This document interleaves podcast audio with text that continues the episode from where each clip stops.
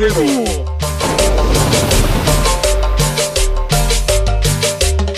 que se motive la banda. Es siempre hablar con la neta. O sea, cuando sabes algo, habla de lo que sabes. Y cuando no, mejor quédate callado. Eso fue una cosa que le aprendí y que solamente los de la vieja guardia hacen. Porque ahora todo el mundo habla hasta de lo que no sabe. Sí. Y antes no. Los señores hablaban de lo que sabían, de lo que habían vivido. Hasta ahí. Y se guardaban la opinión de lo demás. Eso yo se lo agradezco mucho, la verdad. Iztapalapa, pues es un pinche barrio, un gueto bien. bien sonidero, ¿no? Bien cumbiero, bien salsero. Aquí no te puedes decir que guarachero como la Merced Tepito porque no es cierto. Aquí fue de eh, cumbia y salsa desde que yo tengo uso de razón. Aquí nací. Nací en la calle Los Ángeles, Iztapalapa, son Los Ángeles Azules, en esa calle. Imagínate, desde ahí para acá, pues era escuchar boda, hasta los conjuntos que traían eran conjuntos. Yo escuché a Los Ángeles Azules tocando aquí en bodas de niña. O sea, siempre fue cumbia, siempre fue salsa. Los sonideros, pues, varios son de aquí de mi barrio.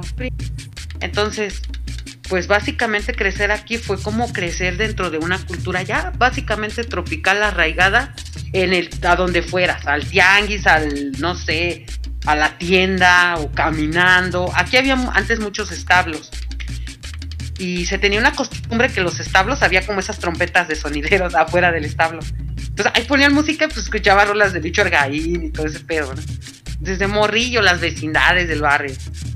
No había de otra, la verdad. Oye, ¿y cómo fue la primera cumbia que escuchaste? ¿En qué momento estabas caminando? ¿Estabas acostada? ¿Cuál fue esa primer cumbia que hizo que te metieras a, pues esto, el mundo del sonido? La primer cumbia. Pues esa nunca se me va a olvidar, fíjate, que jamás en la vida, porque yo recuerdo que ese día, pues es como una historia media chaca, ¿no? Pero así fue. ese día eh, iba a ir yo a la escuela y me acuerdo que, que me tocaba educación física. Pero yo no llevaba, no llevaba tenis, me acuerdo, porque no tenía. Entonces me acuerdo que me dijo mamá, no, saliendo, pues vamos a ir al tianguis, te voy a comprar uno, aunque sea, no sé, ahí encuentro baratos, usados, o a ver cómo, ¿no? Sí. Y me acuerdo que pasó por mí al tianguis, fui, fuimos, y entrando al tianguis, al lado de donde vendían los tenis, había un puesto de casetes. Y escuché una cumbia, yo tenía, estoy hablando cuando tenía 8 o 9 años, era una pinche mocosilla. Y estaba sonando una. Yo no sabía que era cumbia, o sea, ¿para qué te voy a decir? Yo ni siquiera sabía lo que era. No sabía que sonaba bien chingón. Y la escuché y yo ya hasta le decía, mejor cómprame el cassette, ¿no? Pero pues me dijo que no, obviamente, pues estaba los tenis para la escuela. Y ya venía yo con mis tenis, pero venía con la tonadita que se me quedó aquí, pero yo no sabía cómo se llamaba, y la tonadita y la pinche tonadita. Llegué a la casa y me puse a hacer. Teníamos una grabadora de esas viejitas de antes grandes que eran como cuadradas. Y siempre la prendía para ponerme a hacer mi tarea. Y me acuerdo que estaba escuchando una, una estación y empezó la misma rola. Yo dije, ah, chinga, esa es la rola que está escuchando. Y puse atención cuando el locutor dijera pues el nombre para saber cómo se llamaba, ¿no? Y era la del lobo solitario de los superlamas. O sea, nunca se me va a olvidar. Y dijo, no, que la cumbia de un grupo mexicano y hasta la presentó bien acá y todo. Dije, no manches, y, y hasta cómo empezaba, ¿no? Y yo me quedé así como, como que sientes como cuando te enamoras y te pega algo aquí, ¿no? Así bien, bien chido. Y dije, no, yo de ahí soy, ¿no? Y siempre escuchaba ya esa estación donde pasaban puras cumbias de los Yairas, los Askis y todo así cuando empezaban.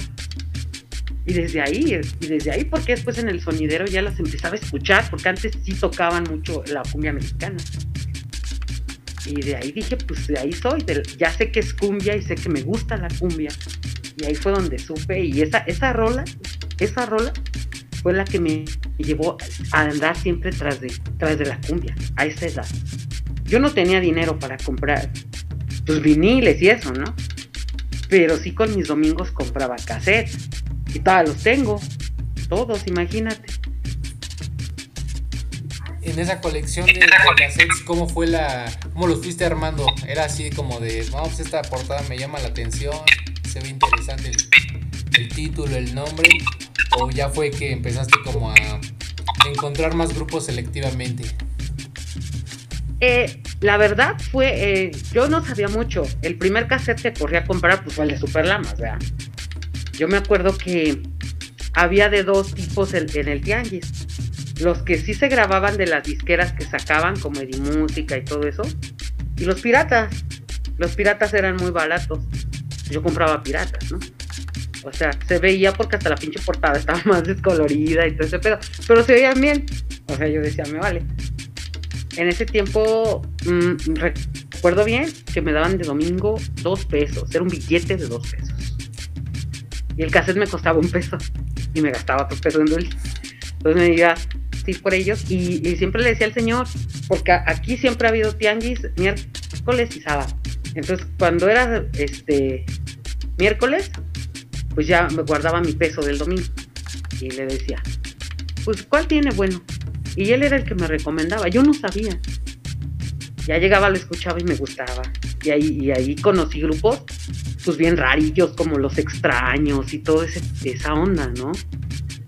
Entonces, pues me empezaron los Abelardos y acá los Yes Yes y todo ese pedo.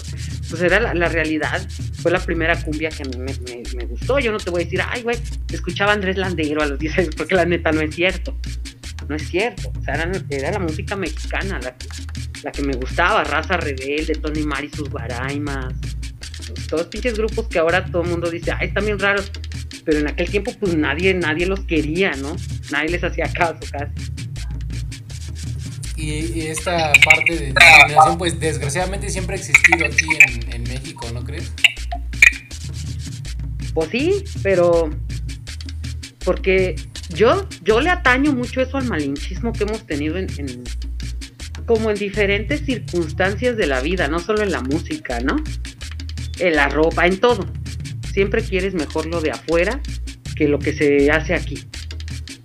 Y yo siempre fui al revés, la verdad. ¿O será que me tocó aprender primero de, de, ese tipo de cumbia?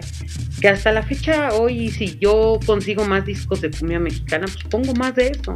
Porque a mí sí me gusta mucho. O sea, me encanta poner, no sé, un, un, una rola de los Yaira. Y, no manches, o sea, te trae los recuerdos más cañones de la vida, ¿no?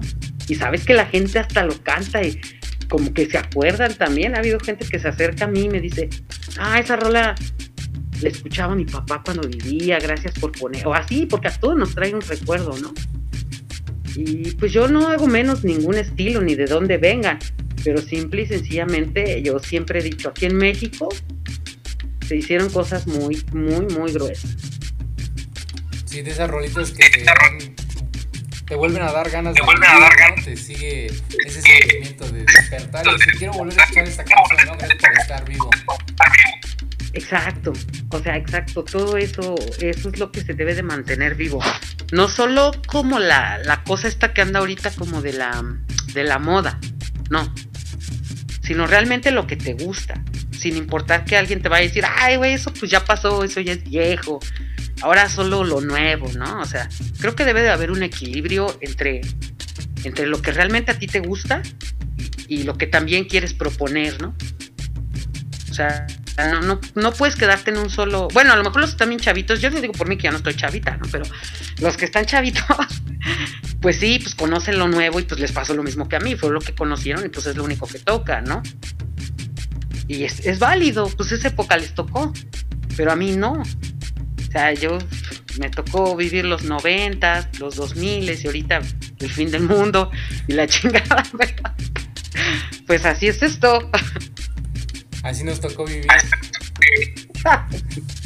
Oye, y en esta parte, pues, que nos comentas que ahora sí que caminaste por los 90, los 2000, ¿cómo fue igual tu incorporación al mundo de vinil? ¿Cuándo fue que decidiste decir, pues ya voy a estar más de lleno con los viniles, buscándole, rascándole a esas joyitas? Bueno, pues primero cuando empecé a ganar dinero, ¿no? Para pronto. Porque no son baratos. Y segunda, porque cuando yo empecé a aprender con el pato, el pato siempre me regañaba. Me decían, no, ya no pongas tu, tu pinche música digital y siempre me andaba regañando. Y neta, ya un día dije, órale, pues ya. Y le compré una tornamesa, una agarrad, me acuerdo, una agarrad 88, fue mi primera tornamesa. Como unos 50 discos, 70. Y con eso me la llevé el primer año, ¿no?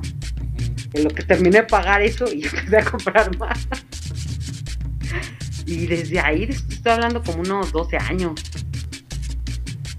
Y aparte escuchar, ¿no? porque uno nunca deja de conocer nueva música, nueva música y cuando menos ves, pues ya tienes dos, tres cuartos llenos de viniles, ¿no? Pues fíjate que no llegué a tener como tres o cuatro, pero pues uno sí, ¿no? Pero como después me dediqué a la venta, pues no manches, empezaban a ir y comprabas otro, y así. Un día puedes ver mi cuarto lleno, otro día la mitad, otro día así. Pero pues ya es parte de, del negocio también, ¿no? Porque al final del día muchos dicen, no, que la música es este por amor al arte. No, no es cierto, la verdadera cultura sonidera, de eso se ganaban la vida. Es una realidad, es un trabajo. Y si tú le inviertes a tu trabajo, pues obviamente vas a cobrar por eso.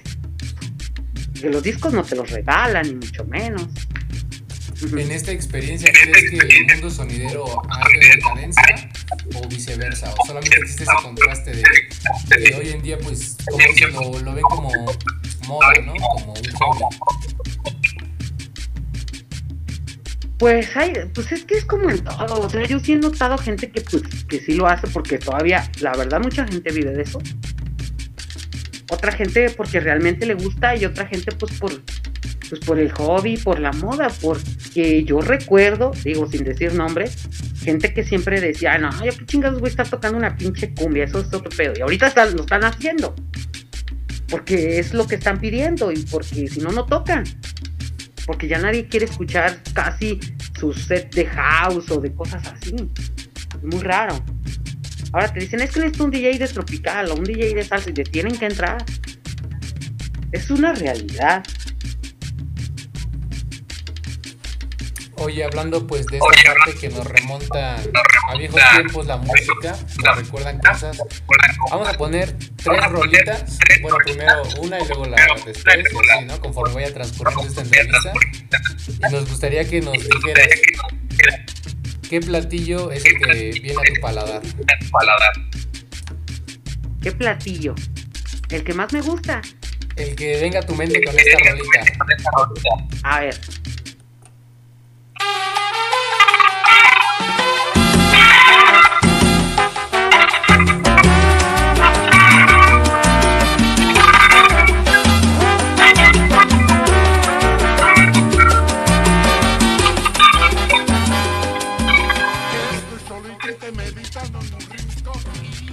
Tacos al pastor, güey. Taquitos al pastor. Sí, porque me acordé de esas rolas suenan cuando estamos en el sonido ya por ahí 12 de la noche, una de la mañana, y ya tienes hambre y quieres ir a comer, y lo único que hay son tacos. O sea, luego, luego me, me lo imaginé. ¿Y qué taquito nos recomendarías para ir un día por allá? Ah, hay unos tacos de al pastor ahí en la esquina de Izazaga, bien chidos. Ahí, por ahí vamos a estar, vamos a buscar la ubicación y nos vamos a dar un rol de este lado. Eso.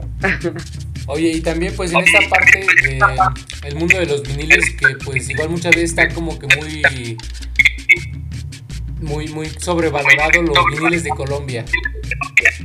Si te dieran a escoger nada más puros viniles de Perú o del Ecuador, ¿con cuál te quedas?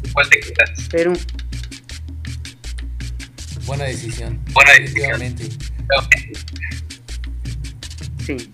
Elegirías Ecuador a, tiene muchas cosas a- buenas, pero como sonidera, pero ¿Quién es tu artista favorito de ese lado? de Perú, De Perú. los Wembley. Los Wembler. Que han tocado hasta en, en Europa, ¿no? Han tocado de ese lado. Ah, sí, o sea, yo me enamoré mucho de los Wemblers desde que escuché la danza del petrolero con ellos. Años tras años, ¿cómo ha sido pues, esta convivencia sonidera en este lado? Ah, pues está bien cabrón, te lo juro que a mí una vez me preguntaron que cuál había sido el lugar más importante donde había tocado. creo que todo el mundo esperaba que contestara que la explanada el Zócalo, porque ya también lo hice ahí, ¿no? Pero no, la Merced, la Merced es otra cosa.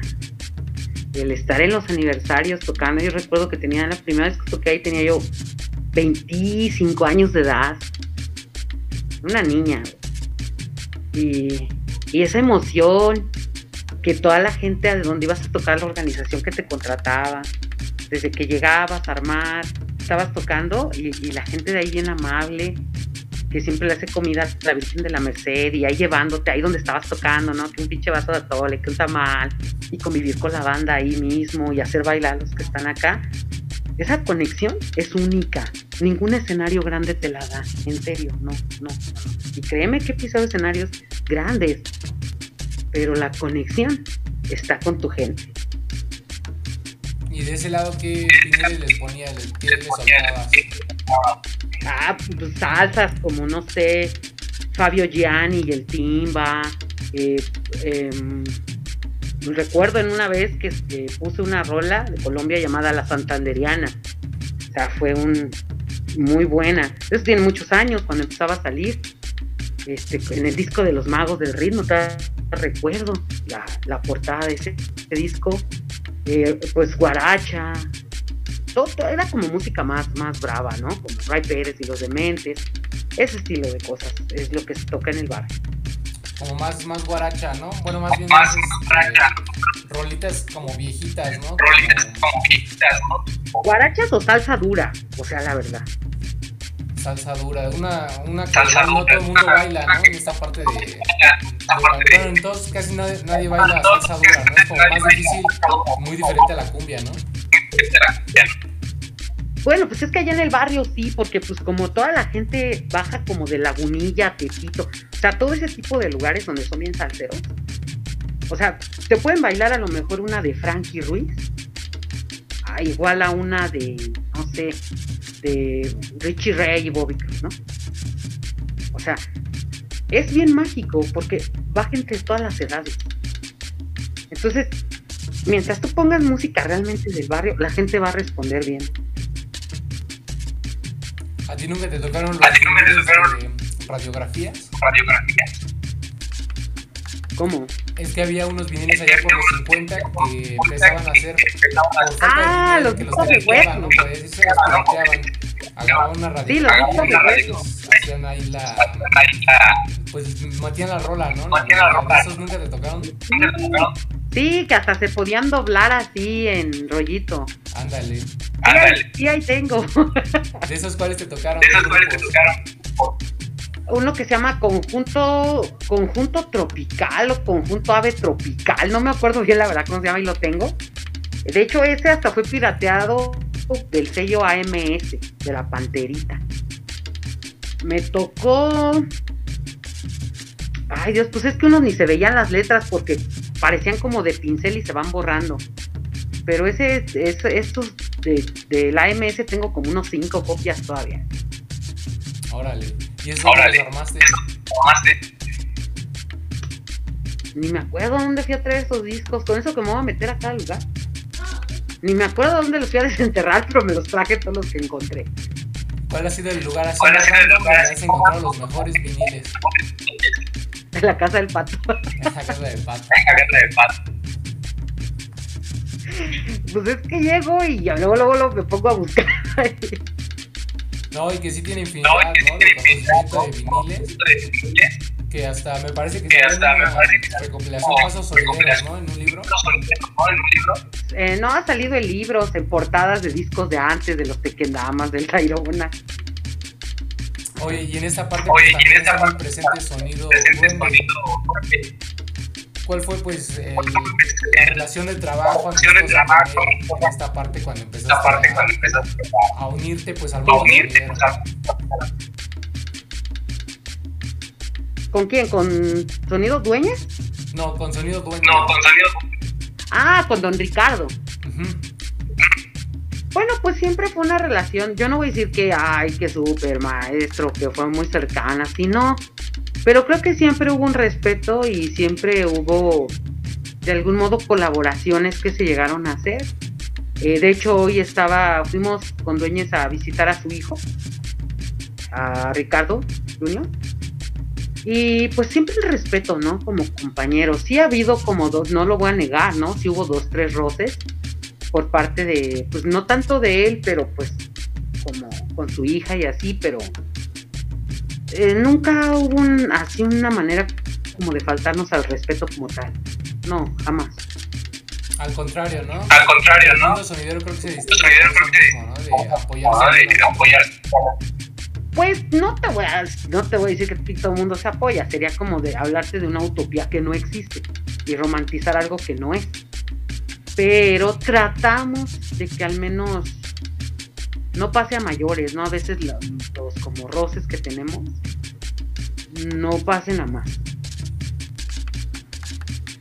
Mm, en esta parte de En esa parte- ¿por qué crees que Sonidero, ¿por qué existe crees mucho esta parte de Esta parte de que no se que no entre los sonideros? Pues como en todo en la vida, somos seres humanos y el egocentrismo no nos deja a veces convivir como se debe, ¿no? Eso es, eso es lo que yo veo. Yo podría decirte, no, por esto, por rolas eso, pero no, al final todo se resume a que somos seres egocentristas. No sabemos manejar a veces las situaciones y suceden, pues, ese tipo de situaciones no tan gratas que con el tiempo también te das cuenta que pues, son tonterías, ¿no? De tus peores experiencias peores en esta parte del mundo sonidero, parte de ¿cuáles han sido? cuáles han sido. Mis peores experiencias. Pues dos, nada más tuve como dos. Que yo recuerde así bien, fue hace una, cuando te toca ir a trabajar así, pero lejos, así lejos. Dices dos horas y media de tu casa o tres, aquí en sobre. Por ejemplo, el DF pues es muy grande, ¿no? O sea, y yo vivo en Iztapalapa y luego me toca ir pues, al Estado de México, que está como a dos horas y media. Y salir más tarde de lo, de lo debido y luego no encontrar cómo regresarte. O sea, eso sí es una pinche experiencia que no se la des a nadie. Y la segunda, pues, pues todo, a veces el acoso que sufres como mujer por parte de tus propios compañeros. A veces, no digo que de todos, pero sí hay organizadores, o sea, lo que sea. Y hablando pues de Y esta hablando parte de esa de cosas que Cosas no deseas que que que ¿cómo has visto tú la ¿Cómo has visto tú la participación de la mujer en la el sonidero? Es bien difícil, ¿sabes? Porque a mí me tocó un antes y un después. Antes era bien difícil. Porque sí te tiraban y te criticaban y te arrastraban. Ahora tú sabes que ahora pues ya están en blandito, ¿no? Ahora porque pues que la igualdad y un buen de cosas que no había antes. Y, y pues no, yo decía antes, por eso no había tantas, ¿no? Porque pues a la primera te desanimaban, era muy difícil que continuara. Y ahora pues me da gusto, ¿no? Que al menos ya ya no haya esa traba, ¿no? Que ya también haya gente que no le importe si eres mujer o hombre, o sea, mientras tú hagas bien tu trabajo te contratan. Antes no, antes ni siquiera te escuchaban. Cuando te decían, no, no, no, no. Nada más por ser mujer. Y por esta razón es Y por esta que razón a es- armar pues este armar, de pues, Joyce Power. Power. No. no, no. O fue por a sacar. así el puro corazón. Eh, nació del corazón, ay, no es cierto. No, pues nada más. Un día acá. No sé ni qué estaba pensando yo en la vida, pero me preguntaron, no, ¿y cómo te pongo en un cartel? Ah, ponle así. O sea, no hay una historia como. como fantástica detrás de eso. De superheroína. De superheroína. Nada más porque soy como que tiendo a ser muy. Pues con decirte que cuando tuve a mi hija no sabía cómo ponerle, pero como yo era bien adicta a los videojuegos, le puse el nombre de una morra que salía en Tequino Fighter, así. Entonces en ese momento igual, así. O sea, soy como a la ventana. Pues está, está muy bueno. Pues está- está muy Yo bueno. Lo escuché por Yo primera lo vez, escuché por ¿no? primera vez. Bastante. Bastante- atractivo, bastante llamativo. Bastante llamativo. Bastante chacal, ¿no? Chido, chido en el mundo. Chido, chido en el sonido. Oye, y bueno, también. Oye, y bueno, también- yo, yo tenía esta Yo- yo idea. tenía esta idea. Quizá por. Por el apoyo hacia las mujeres. Hacia las el taller, pero igual vimos que después empezaste a hacer talleres a hacer para armar baffles, Para armar para armar este, armar este- esta parte. esa parte. Platícanos cómo fue Platícanos cómo fue empezaste a, a empezaste a- y después pues cómo se desarrolló hacer talleres. Eso empezó hace como unos 5 o 7 años, ¿no? El primer taller fue hace como 7 años. Ese lo di en. ¿Dónde di ese taller? Ah, en la Guerrero, allá por este. pues, en la colonia Guerrero, ahí cerca del lago. Eh, a una como casa comunitaria.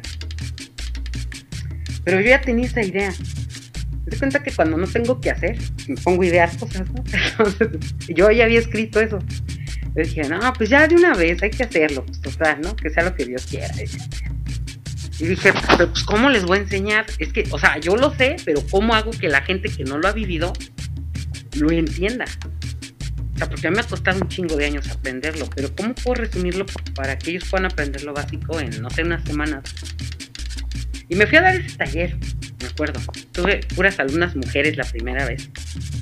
Y me gustaba así enseñarlas a hacer portadas para discos, enseñarlas a mezclar, a hablar por micrófono. Con paciencia. Paciencia y tal. De ahí surgió la cosa. De ese taller me hablaron del Centro Cultural de España. Ahí lo he dado una, dos, tres veces ya. En, eh, con el, en el, ¿cómo se llama? En el Centro Autogestivo 77, en el MUAC, o sea, ya después saltó a instituciones ya, donde pues me aventaba dos meses o tres, ¿no? Yendo dos o tres veces a la semana. Así, a instruir a mis alumnas. Así nació todo eso, por la necesidad de, de, de enseñar.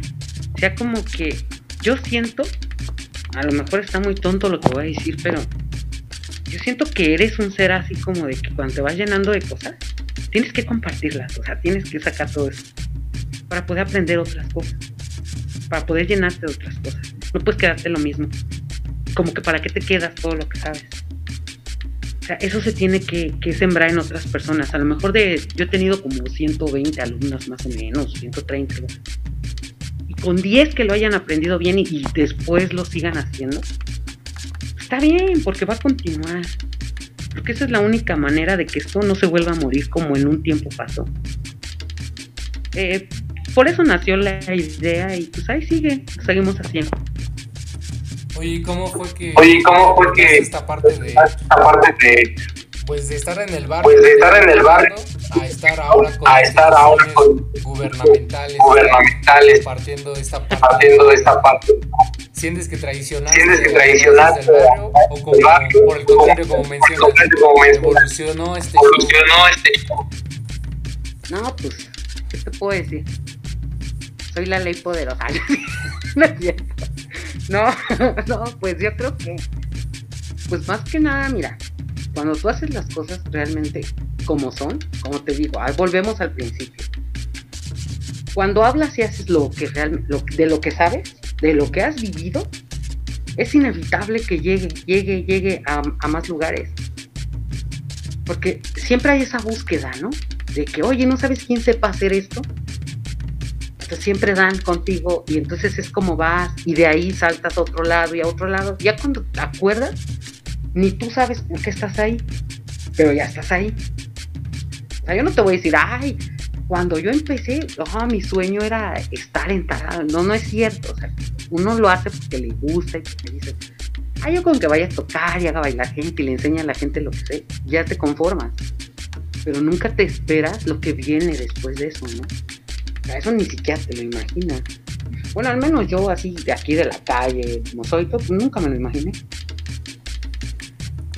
y como tampoco Como tampoco tener un colectivo de mujeres. Eh, estuve un tiempo. ¿Y por qué de ahí esa parte? ¿Y por qué de ahí esa parte? Bueno, pues digamos como... Es como los matrimonios, ¿no? Hubo diferencias irreconciliables y ya. Ya no se dio más. Ya no se dio más. Pues al final del día vienes de lugares distintos y tus ideas son distintas. Y nunca vas a traicionar tus ideas, ¿no? Nada más te puedo decir. Y en esta parte, pues, Y en esta parte, pues, de los conflictos, de los conflictos, platicando, ¿cómo ves tú la, repres- ¿Cómo ves tú la represión represión popular de popular las de- autoridades a veces en los baños? a veces hay ¿De qué, perdón? La represión, La represión de las autoridades, las autoridades, el DF, que hubo un rato en que un rato en que Pues eso siempre lo ha habido. De verdad, siempre lo ha habido. De hecho, apenas, pues, no tiene mucho que dos semanas que golpearon al Genger y le deshicieron su equipo. Y ya había pasado con Rumba Caliente. Y, cuando estaba este señor Mancera y no nos dejó hacer los bailes de la Merced y de todos modos los hicimos escondidas. siempre lo ha habido. Siempre lo ha habido. ¿Por qué?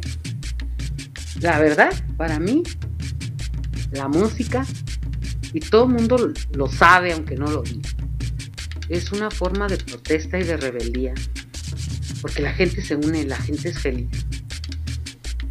Y a ver qué daño les haces, no les haces ningún daño, pero no, no les gusta, o sea, porque aquí tú sabes, tú sabes que para hacer un baile como la Merced, se requiere de una organización entre todos, entre una comunidad entre varios lugares de, de la ciudad y se hace, la gente se une para reunirse, para estar.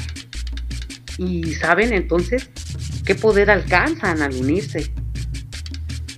¿A quién le va a gustar eso? A ellos no. como lo que pasó en el Como lo que pasó en el Eran Agua. tantos que el gobierno mandó así a quitar ahí el escenario. Quitar ahí el escenario. ese miedo, ¿no? De que ese miedo, ¿no? De que no, a destruirlo. a destruirlo. Exacto. Oye, y en esa parte. Oye, y en esta parte, ¿Cuál sería tu top 3 ¿cuál sería tu top 3 ¿De qué? de tus viniles? de tus viniles? Ah. pues el número uno. Lobo Solitario de Superlamas 45. El número 2, el grupo de cumbia organización Bohío. Y el 3 sí está difícil. Está bien difícil. Pero así como cuál sería mi. Es que el 3 está cañón. Los otros dos ni siquiera lo dudo, ¿no? Pero el 3. Pues no, es que son muchos los que podrían entrar ahí, pero uno, uno. A ver, vamos a ver uno. ¿Cuál estaría chido meter en el 3? Mira, en el 3. Pues, Mira, en el tres cosas de Ponemos Ahora, Mari nueva, diamantes. ahora nueva, la nueva opción la para el nueva opción para tres sería: sería ¿Cuál la- ¿cuál para esta opción? para esta tres, opción La nueva opción sería: la nueva opción sería ¿Qué viniles ¿Qué viniles de la nueva temporada? la nueva temporada digital cumbia serían tus digital favoritos? es tu favorito de la nueva temporada, De hoy en día, De hoy en digital, día. ya ves que Ah, nuevos, nuevos. amantes del futuro.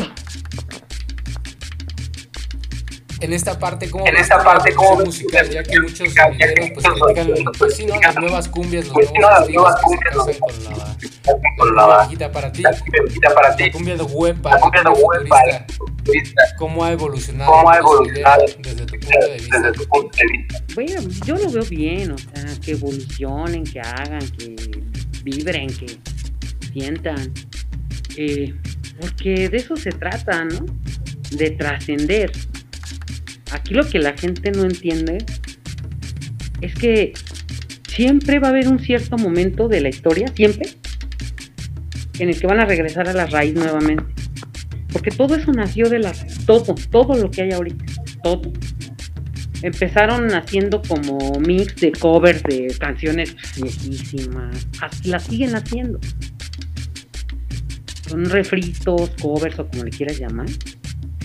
Y al final, cuando todo eso ya se vuelva un, un todo, que ya todo parezca lo mismo, ¿a dónde van a regresar otra vez? Al principio, para ver ahora qué saca. Es- Esto es un ciclo y siempre va a ser así. Pero pues la gente no, ay no, nada más lo destruye, nada más lo hizo, nada más. Mientras haya público para eso, por eso se hace. Y hay que respetarlo. Porque nosotros no sabemos en qué momento tenemos que entrarle al aro también. Sí, como todos los Sí, como todos los- la tendencia evolucionar. tendencia Siempre a ser mejores. A ser mejores. cosas. Pues sí, pues es como si yo dijera, a ver, yo no quiero que evolucione la medicina y me quiero curar solo con lo que hay, ¿no? Lo mismo. Oye, hablando, pues, Oye, hablando, de- pues, de- hablando de re- ¿cómo te reinventaste? ¿Cómo te reinventaste esta ahora que pasó esta pandemia que mundo nos afectó? Pues ni yo sé. Ni yo sé cómo seguir trabajando la pandemia. No lo entendía, pero sí. O sea, fue como de que luego mis compas me decían, güey, o sea, todas las semanas toca. Y, no sé. Pero lo que sí te puedo decir es que algo que nos ayudó mucho para no apagarnos, pues fue el internet, ¿no? O sea, como que yo participé en un festival, el año pasado, participé en el festival de Los Ángeles, California, el Cumbiatón, virtualmente. No se podía viajar, nada de eso. Pero como quieres una forma de trabajo, que también te la pagan, y, o sea, lo haces, ¿no? Pude cumplir con la Universidad de Chile, que yo tenía pactado ir. Por temas de cuarentena, que te pedían de estar 10 días encerrado antes de todo, no fui y lo pude cumplir virtualmente, ¿no? Para musicalizar la exposición de la fotógrafa Lourdes Gobet. Entonces el internet ayudó mucho a que esto siguiera su curso. Porque si no, quién sabe qué hubiera pasado. Bendita tecnología. Bendita tecnología. Tenemos que trascender, ahí volvemos a lo mismo. Oye, si pudieras. Oye, si pudieras A. a el señor el Joe señor Arroyo, Joe o Arroyo, si pudieras si pudieras revivir a Nacho Paredes, a ¿a Nacho quién revivirías ¿a y por qué? Si pudieras revivir a quién, Nacho Paredes Nacho Paredes o o Joe Arroyo. Joe Arroyo. Nacho Paredes. ¿Por qué? ¿Por qué? Porque me apego más a lo que él hacía. O sea, Joe, pues sí, pero Joe es más salsa. Yo sé que Joe es que Joe y, y es un astro, ¿no? Pero Nacho, Nacho fue una de las voces y de, la- las personajes que tenían como ese, tú lo oías y sabías automáticamente que era Nacho, no se confundía con nadie. Así participara con los parranderos, participara con Alfredo Gutiérrez, participara con quien fuera. O sea, tú sabías cuando era Nacho el que estaba cantando. Pues yo reviviría a Nacho Paredes. ¿Y cuál sería tu top ¿Y 3 cuál sería tu top de tres? este señor? Este señor. ¿Mis, mis top 3 de qué? De los viniles, De los pues, viniles. Nacho Paredes. Nacho Paredes. De Nacho Paredes. Uno que hizo que se llamaba, el uno sería uno que hizo con Alfredo Gutiérrez que se llamaba Las Cumbias de Oro. Ese está bien, pero bien bueno, en serio es una... El segundo es un un 33, de una portada amarilla, así bien hechiza, que decía Nacho Paredes con los parranderos. Este disco también es una joya. Y el tercero, el de la cumbia Mary. Sí, esos todos, todos Sí, esos discos dos- son del top, así como yo tuve la oportunidad, tuve de la escucharlo oportunidad en un evento que igual un fue de evento que viniles igual- aquí en Pachuca y fue así Pachuca y wow, pues, la colección que pusieron La colección fue que pusieron. increíble. increíble. No, esta parte del señor. Bueno, yo lo conocí por la canción de Dulce Lamento. Y desde ahí me llegó. O sea, ¿qué te puedo decir? Por eso es que lo elegí a él. Pues una de las Pues, mejores de las- que he escuchado en este día. Escuchado en este día. Oye, y de ese lado, Oye, y de ese lado, vamos a poner una vamos a poner una para que nos digas en para qué, que nos dele- digas en qué delegación te sientes al escucharlo? sientes al escucharlo? ¿Estás lista? ¿Estás lista?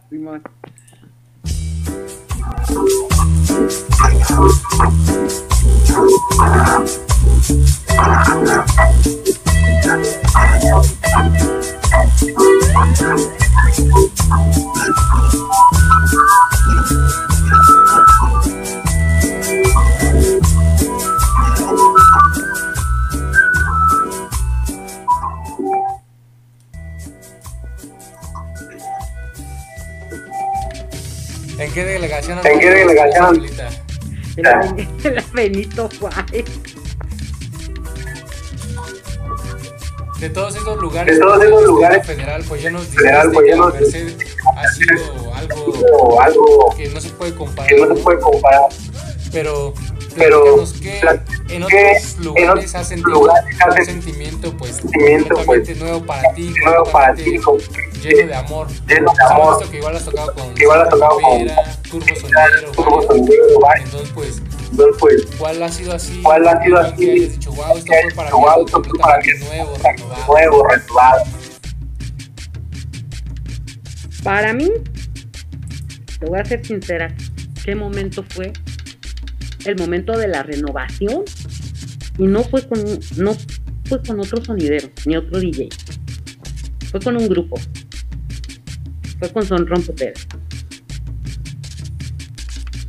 Los marimeros. Los marimeros. Pan. Sí. Nos fuimos de gira 15 días. Ahí andábamos por Morelia, Guadalajara, Nayarit, Popan. Ahí fue donde sentí un- una revolución así. Porque aparte de la publicidad, Porque aparte de la publicidad, chida, ¿no? Con sonidos chida, ¿no? Con sonidos- en las barras, Pues, en las barras, poniendo el nombre. Poniendo el nombre. Era Joy. Sí, ¿Qué sentiste en esos momentos? ¿qué sentiste en Ahí esos momentos? en una barra bueno, pues es que yo ya lo sa- bueno, en, en ese caso, pues yo lo había visto, pues, tengo bardas con sonido imperial, con varios, o sea, de aquí, ¿no? Más morrilla. Pero ya al verlo con un grupo que, que no es un secreto para nadie, o sea, es un grupo que está trascendiendo de una manera cañona, cañona, cañona, así. O sea, al grado de ya hizo un vive latino, que, que cañón, ¿no? Y estar tu nombre con ellos, y no sé, pues es. Pues fue el inicio como de un chingo de cosas, siente chido porque después de ahí vino la colaboración también con Gallo Negro en Salón Los Ángeles. Y entonces es cuando dices, güey, o sea, es que hay más allá, ¿no? O sea, es, es chido. No, no podemos estancarnos No- no podemos a un, a un solo a un estilo musical. estilo musical. ¿Cómo? Y hablan, Y hablan, creo que se cortó un poco. creo que se cortó un poco, Sí, Pero decía yo, pero decía yo, ¿grupo cuál? Grupo ha sido cuál, también un sido gran emblemático en el mundo de la cumbia. ¿Qué cumbia. representa para ¿Qué ti representa grupo? para Que pues Grupo? también Pues es ese lado de la ciudad. este lado de la ciudad. pues tengo el gusto de conocer a Ángel en persona y de haber tocado en su casa, San Juan de Aragón, para el lanzamiento de su 45 de cañita de azúcar y amor regresa ya. Que yo nunca me imaginé, si alguien me ha dicho cuando yo empecé en esto, no, pues un día yo escuchaba grupo cual de morrita. Sea, es que yo me imaginaba una vez en su casa de él, lanzando un 45 de... No. Pero para mí significó como como esa cosa que la gente llama destino, ¿no? Ya, o sea, ya viene contigo y simplemente se da, lo vives y puedes ver de cerca, pues lo estuve tocando al lado de mí, yo aquí sentada y ellos a dos metros ahí haciendo su show y después yo pasando a la cabina acá, a aventarme mi set y estar conviviendo y son cosas que dices, no, güey, o sea, vamos a ser sinceros, una, una morrilla de, pues, de un pinche barrio así como este, güey, ni siquiera te imaginas. ¿no? Y, y, pues simplemente lo único que puedo sentir en todo eso pues es agradecimiento. ¿Cuál sería tu top? ¿Cuál sería tu top? Puros top 3 aquí. Puros de top grupo 3 aquí. cuál, Los tres roles favoritos. ¿Tres roles favoritos? Eh, de grupo, eh, sería la de cañita de azúcar. Bueno, no, no, no, en primera no sería esa. sería. Es que sí me acuerdo. Bueno, es que no es de grupo cual, pero ahí estaba en aquel entonces Ángel, pero no, mejor vamos con puras de grupo cual. Cañita de azúcar, que es así, me fascina, es una rola instrumental así bien chida. Después de esa podría ser la del maraquero, porque pues, ay, no, esa que la escuchaba todos los días. Y la de One More Time que hicieron con Lila Down. Esa sí no la he escuchado. Esa sí no te he escuchado. Ah, te la has perdido. Te la voy a escuchar. La hicieron Te la voy a escuchar. La hicieron con Aquila Mar y Lila Down. Órale. Sí, Órale. porque igual el mundo Sí, de la cumbia, la como mencionas, ¿no? Como de mencionas, ¿no? Pues ya hay artistas Ya hay populares que artistas están como están empezando a relacionar. empezando a relacionar Tocar temas en Tocar cumbia, ¿no? temas en Pues, bueno, artistas bueno, artistas como estos. como estos. Así es. Oye, y en esta parte, Oye, y en esta parte ¿cómo empiezas a empiezas a tener, pues, de tener esta pues esta y más que nada, más que algo nada que nos gustaría nos conocer, gustaría conocer, esta memoria que, esta memoria que que tienes todos los recuerdos tienes de nombre, fecha, de los viniles. de los viniles. ¿Cómo pues ¿Cómo armas esta, pues esta información esta en tu cerebro? ¿Cómo la recuerdas? ¿Cómo la recuerdas? Pues, con sinceridad, la recuerdo porque tengo que hacerlo. Porque, pues cuando vives de esto, tienes que hacer lo mejor posible tu trabajo. Como vendedor de viniles, como corredor, como lo que quieras, como sonidero. No tanto para tocar. Para tocar esos, esos datos no te sirven. ¿no? Pero para vender, sí porque hay discos que valen más por el año, por el sello, por todo. Entonces es ahí cuando tú tienes que saberlo. Es por esa razón. No te voy a decir, ah, porque me encanta y no, te- ah, que es una computadora humana. No. Es porque mi negocio lo requiere. O sea, aparte de también, O sea, aparte de también tocar y estar en los Tocar y eventos, estar en los te dedicas a la venta de Te dedicas a la venta de- cuánto?